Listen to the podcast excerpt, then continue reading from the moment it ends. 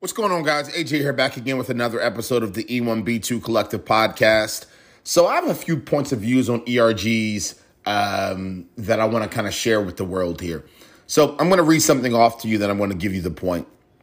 Leadership. To be successful, senior leadership, C-suite, needs to be a sponsor and or an ally and or regular attendance to show that not only is the ERG initiatives important to the folks that are involved in the group, but it's also important to the organization at a macro.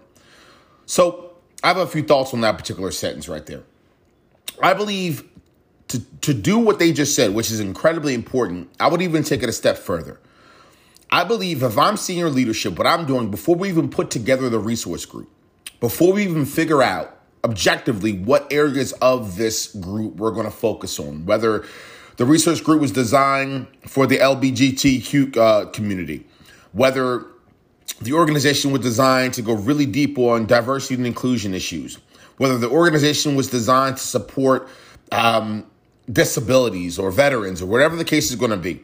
Whatever the, the, the, objective reason and the goals the organization and the, the resource group internally was designed, what I think is best is the folks that are going to be in the group, the folk and the folks that are going to actually lead the group. So you know there's always a few leaders that are always the more outspoken, the ones that are going to be handling operations, the one that's going to be kind of the the cheerleader if you if you will for the group.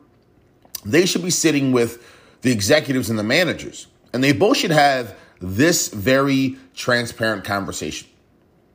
The folks that are going to be leading the resource group and all the members of the resource group overall, they should be asking and talking directly to the executives around red tape, decision making, uh, clearing the road, green lights. And what does that look like? And then reverse, I believe what's even more important than having an ally that's an executive, I believe you should create those accountability and those clarity structures in the very beginning where executives can look to them and say, hey, without a doubt, like not even blinking of an eye, here's the budget that I am willing to allocate. Matter of fact, why don't you guys tell me what the budget you actually need is and we'll make it work. Like, put the power in the employees first. You guys know that's my thing. So, put the power in the employees first. Allow them to have a moment to really think through what budget they'll need. And if it makes somewhat of realistic sense, which it should, based off your margins, based off your capabilities, whatever the case is going to be, you give them that budget. So, that's step number one. Step number two is going over and explaining to them here are a few examples, moments, scenarios where though we gave you an overall green light, though we gave you an overall decision making structure that is quick and efficient, here are some examples and some scenarios that would put us in a really tough spot where we would need to pause things for a moment and figure things out. Right? Now, I'm not even to try to predict or say what those things could be because that's contextual to the organization. But we all know inside these groups, those moments have occurred. Then we would go down the list of going into decision making. We would go into green lights, yellow lights, red lights, red tape, non red tape, fluidity. I want the executives to really bake out and give them the full control. Saying in all these categories here, you have a full green light, you have a full no red tape, you have a full fluidity, it's like water. Just go through it and be Michael Phelps and, and get it done. And what I think will happen, frankly, is because this is what I've heard from the grapevine. and this is what I've kind of seen by working closely with folks there and, and, and kind of supporting and talking to other leaders and employees inside of these type of groups. And there's always a few moments a year where the resource group, they want to do something. The ERGs, they, they want to do something. There's an executive that's an ally he or she goes back to the organization, advocates on behalf of the ERG group. There's some sort of red tape. There's some sort of moment where maybe the conversation that was brought up is not really that important on the executive's radar. There's some sort of miscommunication along the way. There's some sort of presentation that's slow and clunky that needs to occur.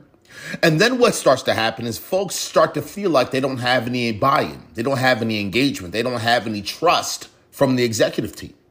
And then folks start to drop out of the group potentially. And now what will look like a really healthy group of 30, a really healthy group of 50, a really help, healthy group of 70, depending on the size of the organization, is now dwindling. And maybe even some of the folks that are staying inside the group are now starting to question if they can even make an impact because they don't feel like they have the power. If you're going to create a group, if you're going to do anything on behalf of your employees and then try to put them in the position of power, literally put them in the position of power. Do not make it where this is a figurative put the, putting them in a position of power, a maybe putting them in a position of power, some a sometimes putting them in a position of power. Always, realistically, objectively, put them in a position of power.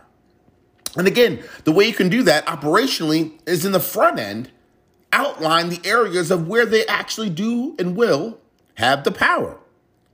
Budgets, plans, measurement. These things can be talked about in the beginning. You can talk about being very direct with them around, hey, in order to have this contextual to the budget, here's the ROI we're going to need to see. Here's the increase of retention that would be very supportive and helpful. Here's the increase.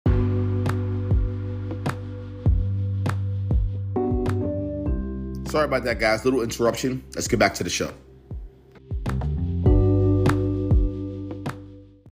Sorry about that, guys. The audio cut out here. So essentially, I was going over retention, budget, the plan, the measurements, um, you know, how we want to see more psychological safety, um, how, you know, trust is so paramount you know how you know the executives will be involved. Everything is about intentionality. Everything is about clarity. Everything is about being upfront. Everything is about being tr- truly transparent.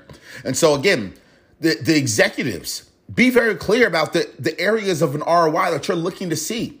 Yes you want to put these groups in place just because it's the right human being thing to do. But don't be afraid of saying hey we're running a business here, guys. Objectively, here's what we want to see out of this group. We want to do the right thing. We're going to do the right thing. But here are some areas that we would love to see a little bit of an uptick of productivity, a little bit of an uptick of retention. Here's the budget that is connected to it, and here's how we would like to see that budget utilized. And here's when you'll have a re up on that budget. Here's when you won't have a re up on that budget. Here's the best ways to go about asking for more. Here's the best ways to go about rearranging the budget overall and having a bigger scope in the budget.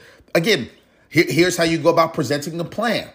Be transparent about what you're looking for because the biggest problems that we are seeing right now is the ERG, the employee resource groups, are trying to accelerate diversity and inclusion. They're trying to engage with allies. They're trying to engage with the workforce. They're trying to make real substantial things happen.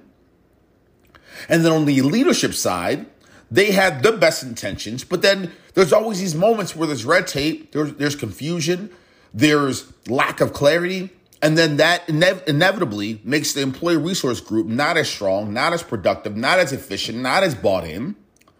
The organization is not getting the benefit of the group. Now we're having more issues at a macro scale of productivity and all these things because now we're arguing, now we're fighting, now we're having disagreements. Everything is about clarity, everything is about transparency. So, my tangible advice is the following slow down, have a conversation in the beginning, be very clear, be very transparent. Do not leave anything out, go over everything. Whether you feel like it will make them feel good or not. Be real, be authentic as a leader. Be real, be authentic as an executive. Be real, be authentic about what you can and cannot do.